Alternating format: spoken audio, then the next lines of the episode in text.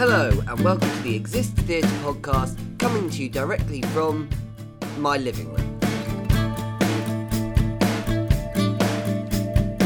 Yes, after a whirlwind week, I'm back home in England. I'm still covered in blood from last night's show, and I'm absolutely exhausted. But I really want to bring you this podcast today, so I'm not going to bed yet, and I'm not having a shower yet. Luckily, no one's home, so no one has to deal with that. But I have an interview for you that you're really going to want to listen to. Now, before we left, we got the opportunity to speak to Brian Merriman, the man who founded the whole festival and is still at the helm today. Now, this interview took place at Outhouse, like our others, but unfortunately, there was a performance going on in the space we usually podcast in, so we had to do it in the cafe. So, I do apologise that there is a bit of noise in the background and it does get quite noisy at times, but please stick with it because it's a really fascinating interview. So, yeah, that's enough from me. Let's get right to the interview. Here's the man that founded the whole festival, Brian Merriman. So we're here in Outhouse on Chapel Street, and we're joined by. Maple Street. Is it? Yeah. Oh, I've been saying that There's wrong no the H whole in it. the whole You- podcast. You've been getting churches on the brain. It's Capel. Oh dear, that's a uh, bad start. so we're here on Capel Street, and we're joined by writer, director, and the man behind all of it, and the man with all the spellings and pronunciations of all the places in Dublin. It's Brian Merriman. Thank you for joining us. What, what a great pleasure it is. And you know, your podcasts have added so much to this year's festival that even if you don't have a new play next year, maybe you'll come back and do the podcast again. Oh, It's we may great. well do it. Love It's, that, it's, it's been a lot of fun. Yeah, it's been such a pleasure to talk to all the other casts. Yeah. And yourself. So, how has this year been for you so far? We've done our side of things, but what's it like behind the scenes? Well, I if, if uh, this was a visual presentation, they would see the bags under my eyes. So, uh, uh, but thankfully it's not. Um, actually, we're having a really good year. Uh, you know, we've had a very tough year, t- tough run. We had a, a huge economic crash here, and that almost killed us. And we were one of the very few festivals to survive because we're not for profit and voluntary. And then two years ago, we had the marriage equality referendum. Five days after the festival, and everybody was fundraising and out canvassing for the marriage equality referendum. And everybody was going, Isn't it great? We were losing our shirts because nobody was going into the theatre. Um, I would have to say, I so far, without uh, without jinxing it, but um, it's the best first week since 2010.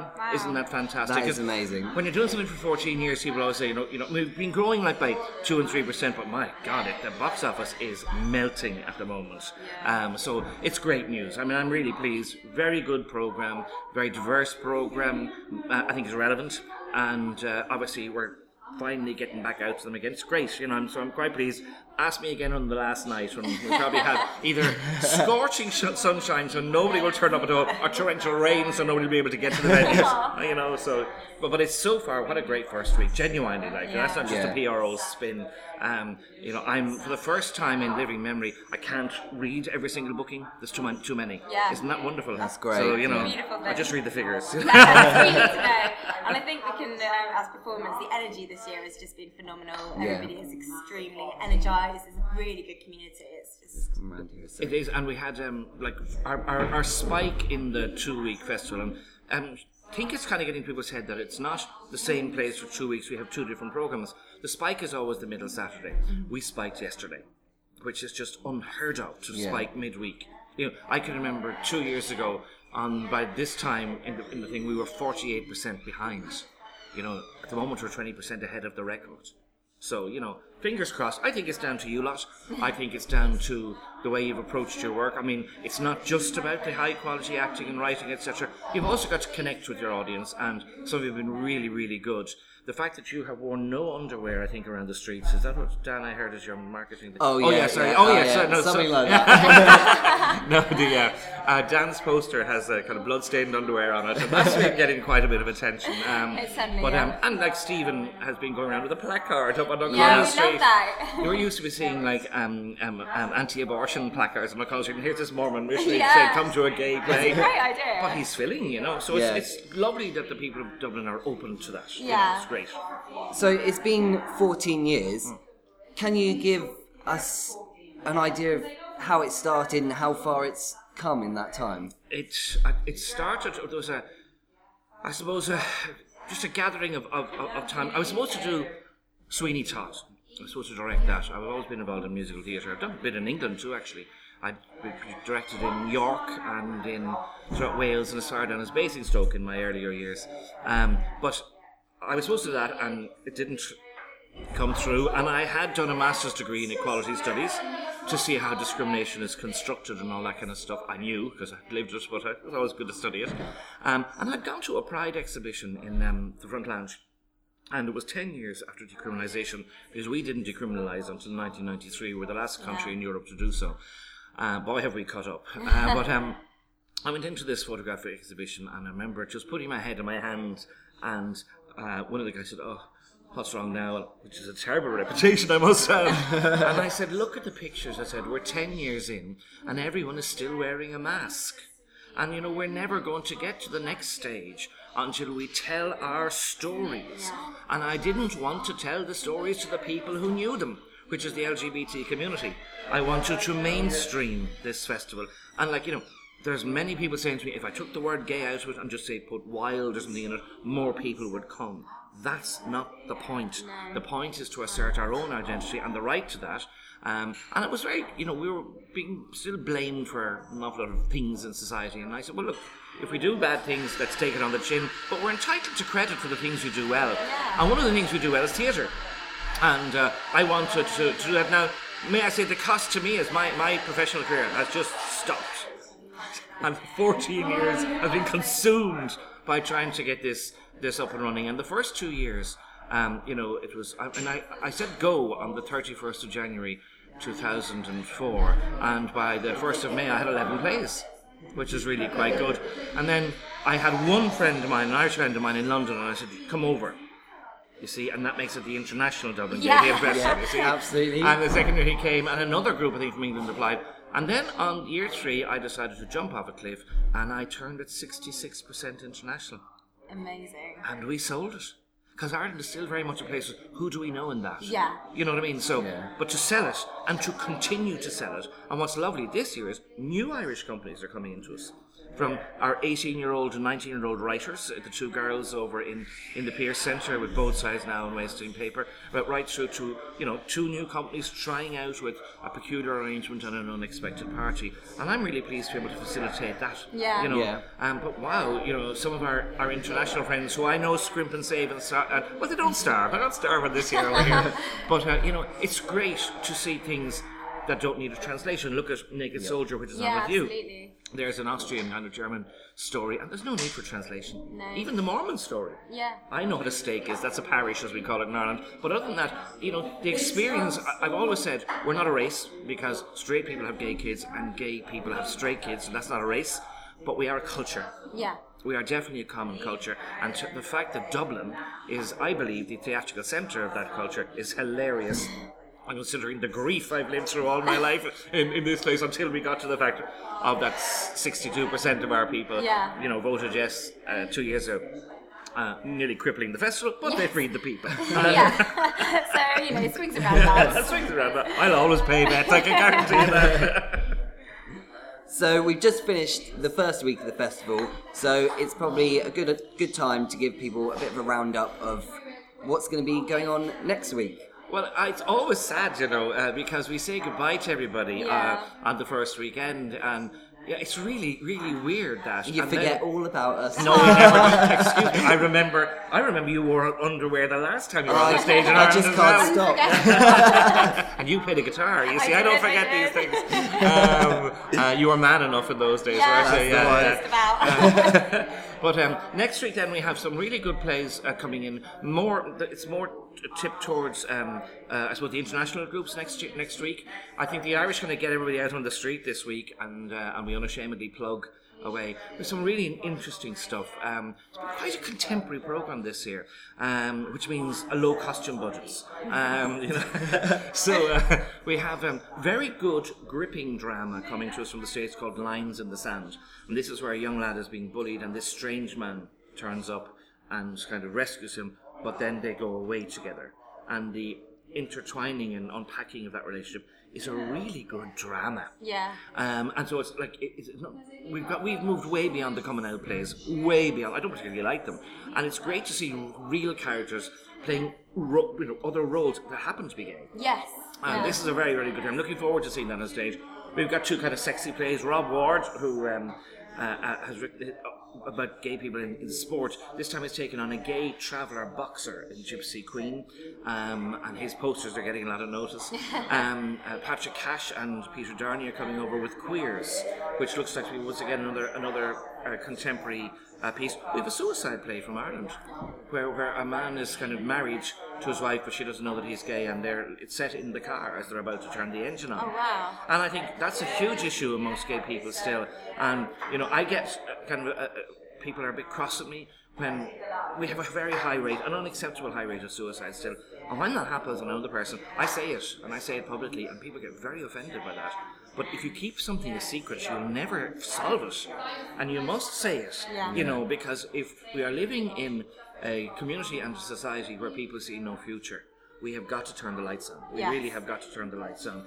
Um, we have a fantastic play that I, I got in Edinburgh. Um, a Canadian woman doing um, uh, uh, an East End accent uh, called The Elephant Girls.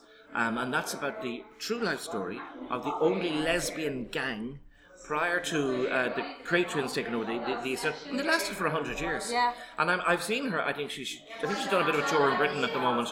Um, very strong piece, and I love actually, I love unpacking gay history because those people couldn't tell their stories at the time. So you'll always find a little bit of history in one of my programs. Know, I mean, Chance to give them in a contemporary telling, but um, you know, that's really good. So, so I would really like to see more women. We, we have been been pioneering women writing. In the first two or three years, we couldn't get a woman writer, and we couldn't get a woman producer, and the whole. So what I did was I got uh, some women director friends of mine together, and I produced it. I was actually the ghost producer, so I would cast it and I would produce it, and I would write to. Um, people to ask them could we use their catalogue. And to be fair to the established women writers uh, they were super and they thought we were great to do it. Emma Donoghue Oscar nominee. Emma Donoghue, gave me her entire catalogue to use free. Wow. Carolyn Gage uh, um, lesbian feminist writer in America did the same thing. So in the first three years I actually had to produce the plays and then suddenly young women began to emerge with their stories.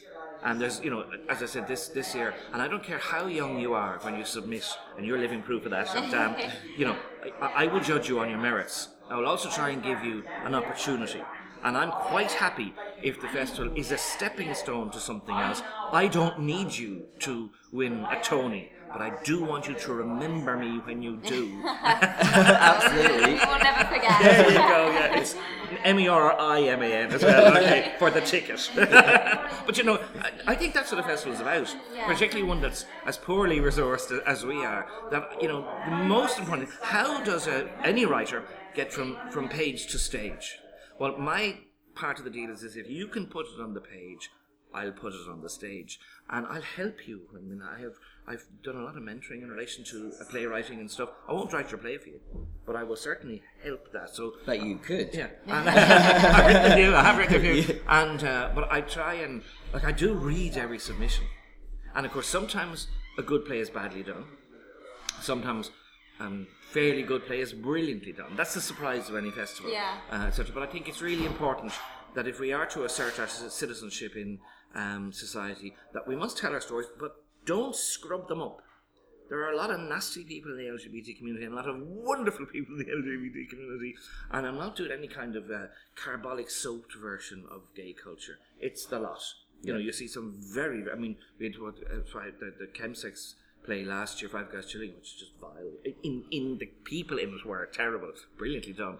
And I'm not going to scrub that up to make us look better in front of a straight Yeah. audience. And happily, you know, half the audience is straight. I think. Yeah. And I think most of them are still straight by the time they come through the festival. A lot of lot of straight actors this year. Yeah. Yes. We've always yeah. had them, but an awful. It's now. I mean, I did the Irish premiere a musical called La, La Cage aux Folles. I am what I am. Mm, love that Love show. And I did that. I did that the year we were decriminalised. You see, I was a radical, so we were decriminalised in June 1993, and by the end of August, I put up the first biggest gay musical in this city. Amazing. The difficulty I had was that I we were on the floor rehearsing all the other roles. We could not get a lead. Seven gay actors turned it down. They could not and would not. It's a gift of a role, Zaza in the Cage of Hall. Gift for a role. Nobody would do it. Well, they were wiser than me. Mm-hmm. Because the other guy playing George was also director. And he eventually came on and he says, Unless you play it, this ain't going on. We were six weeks in and we'd no lead. And I had to play it. And I thought it was going to be awful. I thought I was going to be awful and I didn't want to do it. And I struggled with doing it all. But I played it. And I ended up getting very big accolades, etc., for the role. And I never got cast again. I won Best Actor that year, and I never got cast Wow. again. In 1993, Ireland, I'd fronted a musical in the Olympia Theatre. I got a standing ovation at the interval. I got a standing ovation at the end. I got huge things, and never got a part offered to me again. And that was the cost of playing gay. Now you see all the straight actors, and this, they're queuing up to Yeah. play Yeah, they gay. are, yeah. They're just queuing up. Yeah. There's a story in the press that Adam Adam Emmerdale has actually asked, could he have an affair with Aaron because you get a better storyline. You know, it's it's and it's what people want to yeah, see now. yeah, and it's not about this because television is still it's not about the snog. It's just about I suppose the depth layers and the exposure of the character, the layers that have to be peeled off, Mm. the honesty of the struggle or whatever it is, and they're really good roles. Yeah. But 1993, I did it. Aw. Kiss of death, you know. Kiss of death. It was amazing, you know. And those seven actors were wiser than me, you know.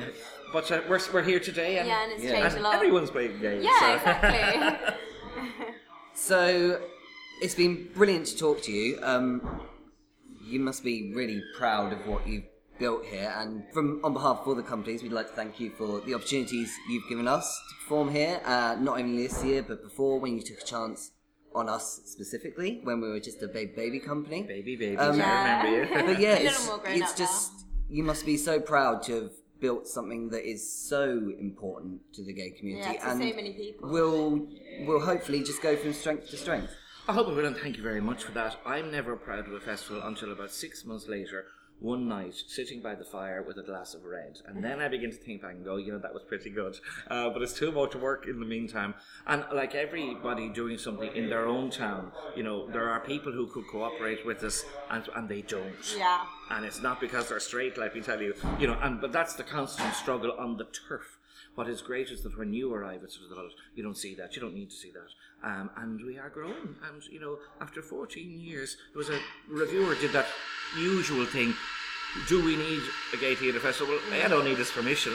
Um, but B, you know, ask the people who come. Yeah. And who are coming in more numbers every single year. We have a tourist over from Sydney. He's spending 11 days here. We have a father and a daughter who come every year from Germany. We have people coming from Boston. People come all over the world. Young a t- teenager came in from France the other day for three days. You know, I mean, that's just fantastic Yeah. that people are seeing it. And you know, wherever you are listening to this, come next year. It always opens the first Monday in May for two weeks, and do come because I think if we can get more tourists in, I think that will absolutely um, solidify it as a as a as a, an event that can survive.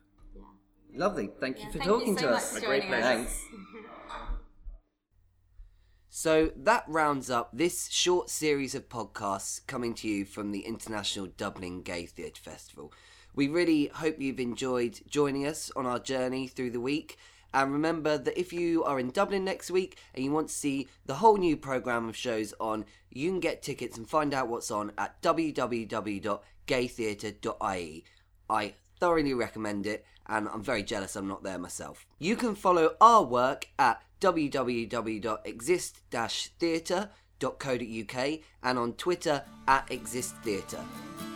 So, thank you very much for listening, and we hope to hear from you soon. Bye.